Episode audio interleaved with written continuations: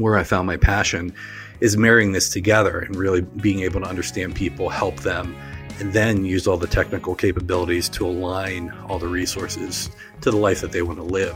And if they can help, if we, can help them get a little bit more out of life, then I mean that just gives you, you know, that good warm fuzzy, uh, and, and keeps bringing you back with a smile every day.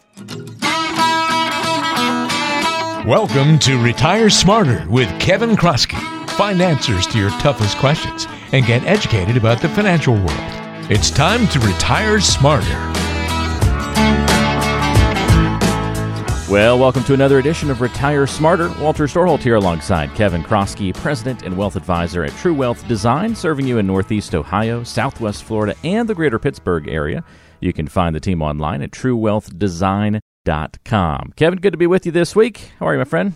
Walter, it is uh, it's always my pleasure. We're good. We're um, just back from our first successful camp family camping trip. So um, I by no means. Very nice. okay. yeah, yeah, it was fun. It was. Um, my wife has been kind of prodding for a while to kind of do a trailer thing and or RV of some sort, and I just perceive that as complexity and work. And um, so I've been able to hold her off for a while. But uh, we have a three-year-old, almost three-year-old, and uh, almost eight-year-old. So I think we're kind of in that sweet spot, and uh, we bit the bullet. Um, we're going through the whole introduction to the the trailer, and um, I just remember having this feeling of being overwhelmed and just thinking like, man, we didn't sign on the dotted line yet. We can just beat the heck out of here and go home. Go to a And, uh, hotel or something, right? yeah, yeah, exactly. Uh, yeah, I mean, RV is it's not it's not really it's not really cheap. It's not like we did anything extravagant, but nonetheless, um, I mean, it, I think it, it net net it cost more money than just getting in the car and doing a hotel. But um, nonetheless, we, we we went through it as as I like to say. I made my wife's dream come true yet again, and um, we we had a great time. It was it was more enjoyable than I was expecting you know, I certainly thought we were going to get a lot of good family memories out of it, and we certainly started down that path. The girls were crying because they didn't want to leave the campground. They were having so much fun. Pretty good indication that it was awesome. And um, I did pretty. I'm going to toot my own horn a little bit, but no accidents. You know, we got to learn all these tanks and deal with sewage and all this and drive this thing, which is you know just a feat in itself and back it up. And Was, um, was this a Class A, like one of the big big mammoth No, no, animals, no, or was it a Class C, like what travel 20 trailer or something so like that? Oh, travel just- trailer. Yeah, oh, okay. we just did a trailer. We got the hitch, got the sway bars. Okay. So you know, I think it's I haven't driven like a Class A or Class C or what have you, but I I presume that those are easier to drive than these trailers, uh, just because it's all one kind of self-contained unit. And um, At least going backwards is much much easier when it's all one piece. Yeah, well, I would imagine going forward too. I mean, you don't have to deal with the sway uh, so much and Yeah. just some of the the other forces, but um, nonetheless, I mean, it, it went pretty well. I feel you know, I went from a place of fear.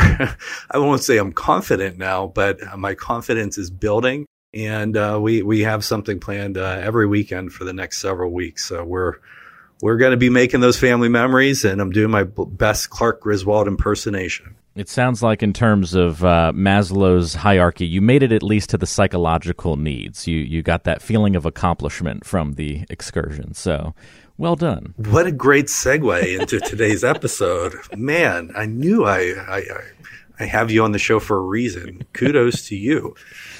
To be your foil and to sometimes have a clever segue. that's that's the purpose here. Yes. Uh, no, I'm I'm interested in today's topic. What uh, in the world does Maslow's hierarchy have to do with financial and retirement planning and the like? Um, I'm I'm curious to see where you take this one today. Sure. So I guess I'll back up uh, for a moment. So we, I've always, I don't know if I've always called it, and I certainly didn't invent the term, but I like to use the phrase financial life planning. So it's not just about the money. You know, money's a tool. Money, I think, used properly, um, should be aligned to support the the ideal life that you want. Said another way, maybe kind of find it first and then fund it. You know, find what you want to do, what you want to be, what you want to become, and then figure out how to fund it in a way. And that's only part of the story. But if you, I, th- I think we can all think of people that, that we know, whether we knew them firsthand or whether it's even, you know, uh, a figure of, of some sort, whether a TV character or something of the like, where people maybe at least on surface appeared to prioritize money over life and, and maybe were unfulfilled to varying degrees. But, you know, this is part of what we do in just getting to know people, getting to know our clients, you know, talking with a new client about, you know, what's important to them, what's important to them about money, where do they want to take their life to. And then after we understand the big picture of who they are, where they are, and where they want to go, more of those kind of qualitative, softer side, then we can start getting into the financial aspect and, and, making sure that we're making smart decisions with their overall retirement planning, with their investments, with their taxes, and making sure all of that is well aligned in concert with the life that they want to live and and make sure that they can sustain it over time. So that's the starting point. I know a lot of the things that we'll talk about, you know, on the podcast or people think about financial advisors talking about is all more the strategies and tactics around money, around investments, around taxes. But uh, you know, and you can start there. And candidly, that's what drew me to the profession early on. I mean, I was really good at math and um, just had an interest, you know, pulling me into this way. But really, what's kept me here, where I found my passion, is marrying this together and really being able to understand people, help them, and then use all the technical capabilities to align all the resources to the life that they want to live. And if they can help, if we, if we can help them get a little bit more out of life, then I mean, that just gives you, you know, that good warm fuzzy uh, and, and keeps bringing you back with a smile every day. When I say Maslow's hierarchy of needs or Maslow meets retirement, you know, I think back to when I was in undergrad school, and um, I had this. Uh, I had I had many majors uh, in undergrad college. It took me a while to to find myself, as they say, but. Uh, my undergrad degree was uh, in education, and I was uh, able to teach physics and earth and space science. And anybody that goes through a college of education has to take some foundational courses. And one of the foundational courses I had to take was on just theory of education, and, and really it was more of a actually I think it was a foundations of education was the name of it, um, but it was really more of a philosophy class. At least that's how this professor taught it, and um, you know he he just made a really big impact on my life, and uh, the the content of what he taught us just at that point in my life it really resonated with me and really sparked an interest for me to learn more and, and, and really learn more about myself and become a better person as well. And part of that was, you know, going through Maslow's hierarchy of needs. And uh, Abraham Maslow, I'm sure everybody's at least somewhat heard of him at some point in time. Maslow was uh, really an American psychologist that, uh, at least as I understood it, being taught by Dr. Thibodeau um, at the time, really studied healthy brain people. He studied people like Albert Einstein, Frederick Douglass, Eleanor Roosevelt, where a lot of his um, well known predecessors were a little bit different. I mean, everybody's heard of Sigmund Freud. You know, he more so studied mentally ill people, neurotic people. Uh, B.F. Skinner, you know, more of a kind of a stimulus response sort of guy, studied rats. And Maslow was, was different in, in who he was studying. And he came up with this uh, hierarchy of needs and, and just envision a pyramid. If you haven't seen this before, maybe you have, but it's somewhere in your brain that you're just trying to recall it right now and it may be difficult. But um, just imagine a pyramid and at the base of the pyramid, the foundation of the pyramid, you have these different levels. Um, and it starts out with your physiological needs. Things like breathing, pretty important, food, water, sleep, all those sorts of things uh, really form the basis of our physiological being and are obviously, very obviously, quite important. As you move up the pyramid, the next level, uh, more so your safety needs, security, security of your body, uh, security of employment, of resources, of your family, of your health, of property, you know, a lot of different things there. And uh, you're starting to see some things related to work too, you know, security of employment, of resources. Well, how do you get resources? Well, the predominant way we get it today in a modern economy is really trading our, our time for money in, in some way, and going to work, you know, having a business, things along those lines. So you start seeing work, you know, really creep in here pretty early on at, at not the base of the pyramid, but close to it. Then the third level, moving up the pyramid, uh, Maslow called this love and belongingness. You know, friendship, family, sexual intimacy. And actually, I skipped over it, but um, Maslow also had sex at the base of the pyramid of physiological. He was apparently quite a big proponent of sex, but um, and Dr. Thibodeau, uh, just, just in case you missed it the first time, we'll throw it in there a second time. So, it, my professor from college, Dr. Thibodeau, I mean, he's from New York City, and it seems like everybody I meet from New York is just it's like in the water there, just an awesome storyteller. And so, you know, he was this, you know, kind of short, but really uh, verbose and just a booming voice kind of guy. And there was probably about 100 people in this auditorium. And, you know, he's just really kind of going into some of the, uh, the more sexual aspects of his work, which for young college kids with a lot of hormones, I think he got everybody's attention. Um, so apparently it stuck with me. But with love and belongingness, again, friendship. People have a lot of friends from work. You know, you get a lot of socialization from work. You spend a lot of time at work. It's just natural. So it kind of depends on the type of work that you do. Um, you know, sometimes people, maybe it's more isolation or what have you. I mean, today you have a lot more remote work being done, you know, post COVID. Um, maybe it's a little bit more difficult for a lot of people to stay engaged and, and have those sorts of relationships. Maybe it's easier to maintain them, but to build them new over a Zoom or Teams video, maybe a little bit more challenging. I'll be curious to see how this plays out over time. But uh, again, here too, you know, we're three rungs up on the pyramid and we're seeing work creep in here friendship family sexual intimacy some of the things that are there. Um, hopefully the sexual intimacy part is is not happening at work and violating the hr uh, manual that, that we may have. But certainly the friendship is there.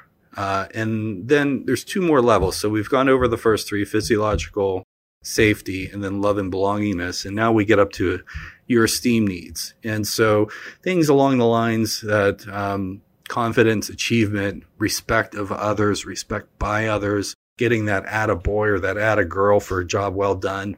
Again, a lot of work showing up in the esteem needs category. And then as we move up to the top of the pyramid, uh, this is what Maslow called self actualization.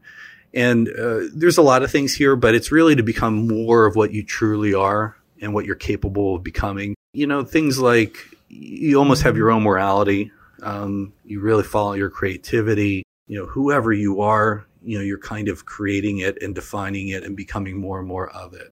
And the basic premise here with Maslow was as you move up the pyramid, you really can't move up the pyramid until the base and the prior levels are satisfied. You know, you're not going to be worrying about your self-esteem needs if if you can't breathe, if you don't have food, if you don't have water, if you can't sleep, you know, all those are much more primary to us. And he'll talk about things, or at least I remember, you know, my professor, you know, from many, many years ago telling like, well, hey, I mean, if some of these things are maybe out of sorts, maybe somebody's unemployed for a period of time and maybe they don't have money coming in. You know, it's not like the whole pyramid comes crumbling down. You can be out of whack for a while and maybe have a portion of your needs met at those lower levels before you move up but you can't stay that way and remain that way forever. You know, the whole idea of the pyramid and just the engineering aspect of it, I mean, it's really built upon, you know, the next levels stacked upon the prior. Uh, so all of this, you know, this is just really about studying healthy brain people. And I think Maslow did a lot of his work back in the 60s. And I'm sure there's been innovations in psychology since then, but um, this seems it resonated with me. It seems like it makes a lot of sense, uh, and it I really think it plays a lot into retirement too because there's work that's involved with really every aspect of this, at least beyond the you know physiological base. But the other four levels all have work in some fashion in there. And just because when we retire and if we remove work from the equation, it doesn't mean that these needs go away it just means that we have to find other ways to go ahead and meet those needs that we have so we can be a well-rounded, satisfied, you know, high functioning, happy self. Uh, having our needs met, having the, the hierarchy of needs in mind and making sure that we're being that person that we really want to be. So I think that's the, the critical thing, um, just to think of. And there's different ways you can apply this uh, if anybody wants to learn more about this, uh, one of the ways that this gap was bridged to me. I mean, I've known about Maslow since, you know, college, but um, there's a gentleman by the name of Mitch Anthony that uh, wrote a book called The New Retirementality. I think he wrote it probably 20 years ago now, but there's several editions and, and updates, and it's still selling quite well. And we'll often give it out uh, to to clients just as um, just more so like a thinking tool to go ahead and mentally prepare for retirement and think about you know this hierarchy of needs and hierarchy of retirement needs, if you will, and just bridge that gap. When I think about this, just pragmatically and working with people, you know, I'll maybe use a couple different stories to illustrate this. So I'll start off, uh, and I'll use my kind of normal names just to protect the innocent, so to say. But um, I'll use John and Jane, and uh, I'll use them separately. It's they were not husband and wife, but John was think of more of an an old school kind of guy. You know, think about maybe more like the Leave It to Beaver time in in our history. You know, the guy goes to work. You know, his wife stays home and takes care of the kids and work's important and, you know, really kind of the primary thing to a large degree. Maybe that's not, I didn't watch Leave It to Beaver, but um, maybe, maybe that was not a good preface there, but uh, but think of that time I haven't period. I haven't watched Leave It to Beaver either, so we're, make, we're making dangerous analogies. Uh, yeah. So anyway, that kind of that prior time period, not today. I mean, you say these things today, and, and not like that it's bad, and I don't mean it in any you know, negative way to, to women or anything like that, but just more that kind of traditional sort of, you know, family unit, if you will. And so John, um, I mean, he went to work every morning. Um, he drove about a half an hour uh, to get to work uh, on the way there, probably about 45 minutes on the way back, just because there's more traffic. You know, worked at least eight hours, if not more, uh, every day, and um, you know, came home and you know, spent a little bit of time with his family, had some dinner, and and and that was about it. And, and back and and did it again. And um, he worked all the way until he was uh, just before he turned seventy. And one of the reasons why I think he worked that long was, um, I mean, it was who he was. It was is really him. I mean, he didn't have, you know, a lot of things outside of work to go ahead and retire to. You know, work was such a primary focus for him that I, I think he would say he's now passed, uh, unfortunately, but I think he would say that in hindsight, he probably should have spent more time developing, you know, those relationships and meeting those love and belongingness needs, uh, not only for himself, but for his family outside of work. And just because he worked, uh, or excuse me, when he retired, he had more time, uh, doesn't mean that he could just pick up those relationships because they really weren't tended to uh, maybe as well as they should have been for for many many years. Uh, so when John went ahead and retired, retirement was quite empty for him. You know, he was having all of his you know needs met, even though he's this traditional kind of male. You know, maybe somewhat uh, unemotional, or I don't want to say insensitive, but you know, kind of that tough upper lip sort of guy. Um, he still had those needs. I mean, maybe he didn't show them as much, maybe he kept them in, but he's still human. Um, I mean, he's a good guy, uh, but he just didn't didn't show them. He was kind of that more that traditional kind of guy. And when he retired, it was it was tough. It was really tough for him. It was tough for him to get to the point where he could actually retire, just mentally do it because of the fear. I don't I don't know if he really ever came to terms with that. At least he didn't voice it to me, even though we spoke about it repeatedly over the years. But when he retired, it was it was really difficult for him, and unfortunately, you know, just a few years into retirement, he ended up passing away.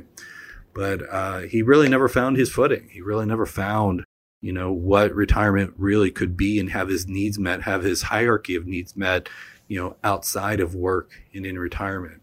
On the other hand, I think of uh, another client, Jane, and for Jane, when she retired, um, it was also tough. And for neither John nor Jane was it was it about the money. They both completely planned very well, lived below their means, had pensions, had investments. None of this was about the money. You know, the base of their pyramid, as far as the safety needs and what have you, were really, really well provided for. It was all the other stuff, all the other, you know, human stuff that is why I'm eliciting and, and sharing these stories. But for Jane, when she retired, um, she actually ended up going back to work. Uh, she was a little bit bored. And they said, Hey, you know, you can retire, but if you come back, you know, we'll be happy to hire you on as a contractor. And, you know, you don't have to work full time. You can work, you know, maybe 20, 30 hours a week. We'll figure it out. And, uh, and she did. So she retired for a while, didn't work for about six months, was bored. Um, at least that's what she said she was.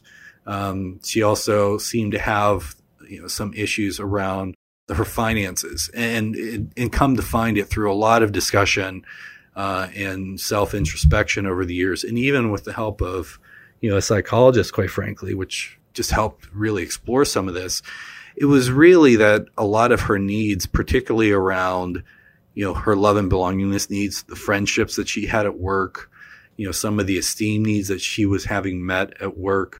When she retired, she just hadn't found another way to go ahead and directly meet those needs. And sure, she was getting together for lunches or breakfast with some of her work friends. But one of the things that she remarked to me after a while was, well, you know, I was really up to the conversations for a while, but you know, eventually things kind of evolved and they were on new projects or people had come or gone. And I was a little bit more removed from the relevance of these conversations. And, and she felt that and, and she perceived that, you know, her work friends felt that too. And so the relationships were waning a bit. And then after she tried to retire again, um, you know, she tried to get involved in some charities and, and more so with her church. And, and it was satisfying to a certain degree, but um, at the same time, it just didn't exactly the role that she was playing in these organizations really wasn't meeting those needs either. So it took a while. I would say it probably took a few years before she really kind of found her her new rhythm, if you will, and found ways to have those needs met and and maybe reset expectations a little bit. And I think a big part of it was her husband retiring too. He ended up working a little bit longer than she did. Um, but they did some things together once they both retired. You know, they moved somewhere where, you know, they have more family and things like that. So some of those needs were naturally met just by being in closer proximity to family. Um, but the point being is she found it, but it took a while to get there. And some of her, what she perceived as problems were really, I would say, symptoms. Um, she thought she had a financial problem early on and uh, she wasn't getting a paycheck. So um, even though she had plenty of money, even though she had a pension, it was really being manifest as a financial problem because I think it was on the surface. It was easier to say like, "Hey, it, it's that." You know, it's not that my needs aren't being met. It's not that I'm a sociable person, and now a big part of my needs that were being met, you know, through work, from socializing, from my work friends, from my having my esteem needs met. You know, that was go back to Freud, that was kind of like the iceberg and the part of the iceberg that was below the water. She was just kind of focusing on the top part about, you know, hey, I, I think I have this pain, I have this problem. And it was really much deeper than that. So, you know, all of this matters a great deal. And, and some of this isn't, um, some people know who they are, what they want to do, but, um, other times, I mean, it takes a while to wrestle with this. You know, you have to figure out, you know, who am I really? You know, what am I, what am I retiring to? What are some of the things I really enjoy about work that I need to find and replicate outside of work? You know, what's going to be my purpose? What's going to be my passion? You know, all those things. I mean, there's so much to it, but, uh, Walter, let me involve you here a little bit, but um, I mean, you're only 35, but when you think of maybe you look at your parents, and I can't remember if your parents are still working, um, and I'm sure they're listeners of the show, so uh, speak freely. But I don't know. When you think about your own family or, or, or, maybe even somebody close to you that you've seen retire, have you ever noticed anybody's kind of gone through this transition where maybe it was a little bit bumpy, not because of the money, but more this other softer side of retirement? Definitely, because um, well, my parents are about two years away from retirement. And so they're starting to have these conversations and thinking about what they want to do. And you know, dad is fully leaning into, um, uh, you know, a full change in life. I mean, he's he's really looking forward to it. The day can't come fast enough, and um, he's looking forward to living in a completely different state and kind of a completely different lifestyle. But he has plans for absolutely how he's going to occupy his time. He has uh, deep interest in, um, you know, getting involved in hospice and where they move to. Probably getting involved in the church as much as he possibly can you know he's just got got plans for what he wants to do, and he can always fall back on being an artist. Um, he he paints in his spare time and is a pretty good artist by all accounts, and uh, at least in my opinion. And so, you know, he's just got so many different things that he can fill his time with. And my mom is a little bit different in that she is she can't wait to get to retirement and do nothing for a little while and that can be a plan too because she's just worked so hard her whole life. And and you know you talk about that hierarchy of needs. She's very much someone who identifies a lot of self-worth and that self-actualization in the work category. Like it's very pervasive in all those different layers and levels of her life. And so i think i don't think she's going to have a problem figuring out what to do but i think she'll have a little bit harder time than dad just trying to you know transition into retirement and a, a little bit more of the you know, not the financial element of it, but just the sort of, all right, what should I do now with all my time to continually, uh, you know, work on filling these needs and finding, you know, space and time to do that. But I think she has seen a few other family members that are a few years ahead of her go through that struggle. Um, someone in particular I'm thinking about had a really hard time adjusting and in fact still participates even a couple of years after retirement in like conference calls and things with his old work um, just to like f- still feel connected and still talk to the same people at work. And that's where all the friendships were. And then you know when those things got taken away i know it was a really hard adjustment period. Yeah i mean and that's a little bit your parents are a little bit unique. Uh, if i just think of kind of some of the gender traits. I don't want to say stereotypes, but you know, women tend to be more sociable than men in general. Um, I think like seventy percent of Facebook users are women. Um, you know, maybe as as part of a point um, or evidence to that, but you know, when men disengage from the workforce, uh, having that social network is often a little bit more difficult, just like I shared for the story uh, of John. Um, women tend to be a little bit more natural at that and have those relationships built. Um, so I think those are some things we all need to be mindful about. Um, men stereotypically often will have more of their needs met through work, tend to have a little bit more of an ego there as well. Um, I don't mean that in a negative way, just, um, you know, just more the, uh, I guess, scientific way, I suppose.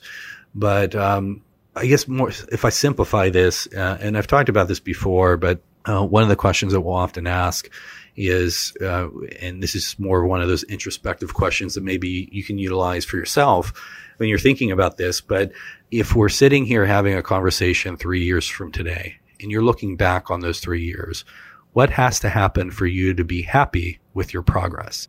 Three years from today, looking back, what has to happen for you to be happy with your progress?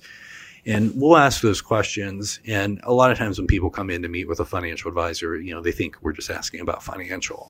And and I'm not. And anytime I'm asked that question, which, you know, I do like a quarterly reflection going over it, the financial parts are for me are always I don't want to say last, but um, they're certainly not first. And um, it's just because of the same thing that I started this whole conversation with. You know, we have to figure out, you know, who we are, who we really want to be and become what kind of ideal life that we have and then try to garner and, and align our resources to support that. You know spend our time there. You know that's probably the most valuable resource that we have. Um, but if you're you know if you say something's important but you spend very little time there maybe like john you know did with his family when he was when he was working all those years you know in his mind he's you know working for his family and providing for his family doing something noble and honorable something that was necessary and important but he really didn't spend a lot of his time there. Um, so you have to have all of this aligned. But if you can ask that question and just really spend some time reflecting on it, then ask it again, you know, some months down the road, I think it'll help you think about this in a way that is more than about the money and maybe will help you get better aligned to whoever you are and aligning your resources, financial, time, and otherwise to who you are and who you want to be and become you know, whatever your ideal life is. And I imagine that continues to evolve for different people. And it doesn't have to be completely profound. You know, you don't have to change the world or anything, but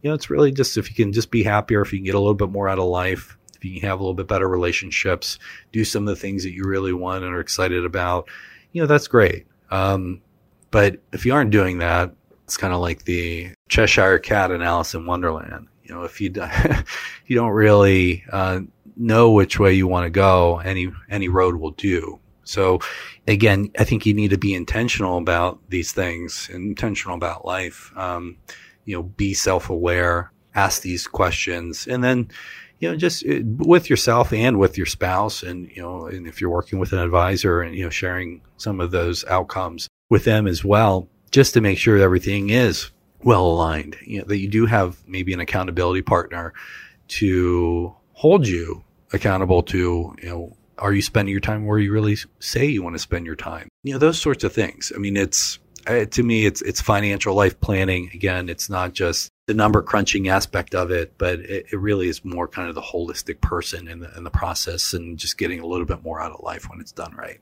Seems like as I visualize the hierarchy of needs, a lot of financial planning or retirement planning or whatever umbrella you want to put it under works to cover the bottom two elements, you know, those safety needs and the physiological needs but probably very little planning expands beyond that into the other three levels. But it sounds like your process, Kevin, you've sort of designed it so that when somebody comes in to talk to you or a team member and go through your planning process, that you want to make sure you explore those other three levels. Not that you've based your plan exactly off of the hierarchy of needs, but all the questions you ask, um, the things that you poke and prod around, the fact that you take it beyond just the finances uh, you're really looking to make sure that you know these things are thought through thoroughly and kind of helping cover all of these different things from the physiological needs all the way up through some of the self-actualization conversations because to you that spells the the biggest success for somebody to go through a through a planning process to make sure all those levels are covered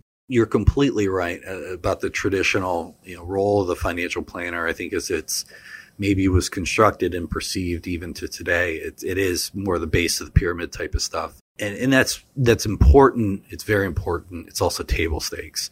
It's all these other things that are, you know, just really important to be able to actively listen, to be able to ask open-ended questions, just to help people help under, understand them and help them get a little bit more out of life. I mean, we just had a meeting yesterday where very humble, live below their means kind of people.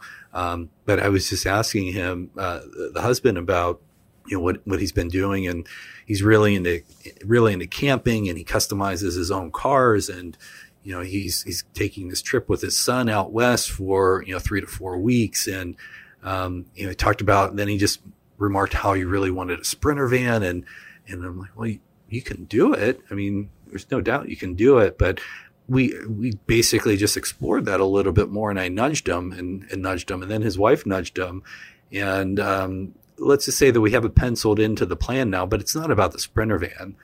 You know, it's that's just part of the means, so he can do these other things that are really important to him.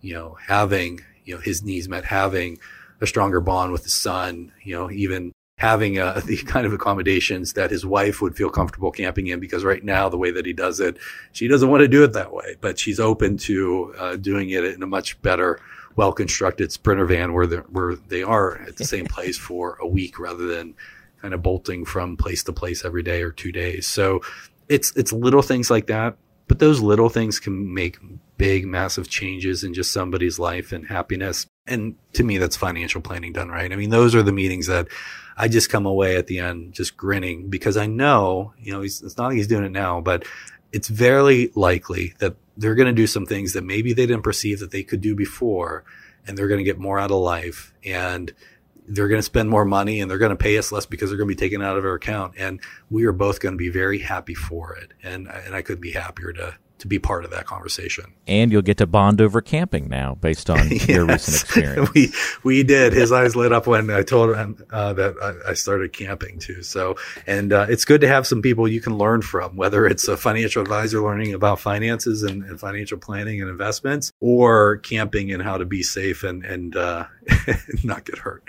Definitely, and how to have a good time. That's uh, that's so important through so many different levels of this hierarchy of needs and um, uh, hopefully, this has been helpful to somebody to kind of take a step back, absorb the financial planning world from a, a higher view, and looking at all these different elements and needs that we have in life, and how good planning helps accomplish all of these things, especially once we lose that work component in our lives and that big shift.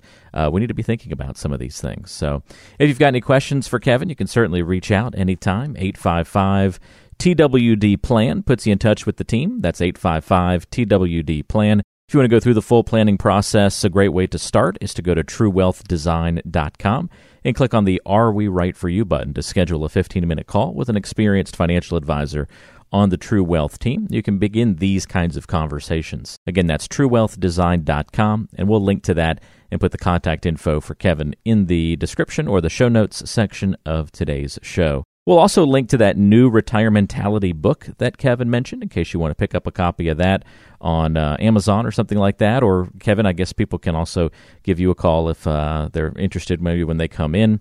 You might have a few of those copies laying around when somebody comes in to meet with you as well. So, either way, maybe somebody can get their hands on that book for a little bit more on this topic. And uh, hopefully that helps somebody out today. Kevin, appreciate the help and the guidance. Glad you made it back safely from camping so you could share these stories and uh, this insight with us. And we'll look forward to another good conversation with you next time.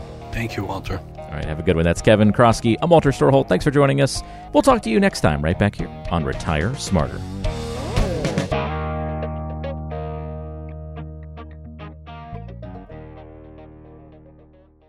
Information provided is for informational purposes only and does not constitute investment, tax, or legal advice. Information is obtained from sources that are deemed to be reliable, but their accurateness and completeness cannot be guaranteed. All performance reference is historical and not an indication of future results. Benchmark indices are hypothetical and do not include any investment fees.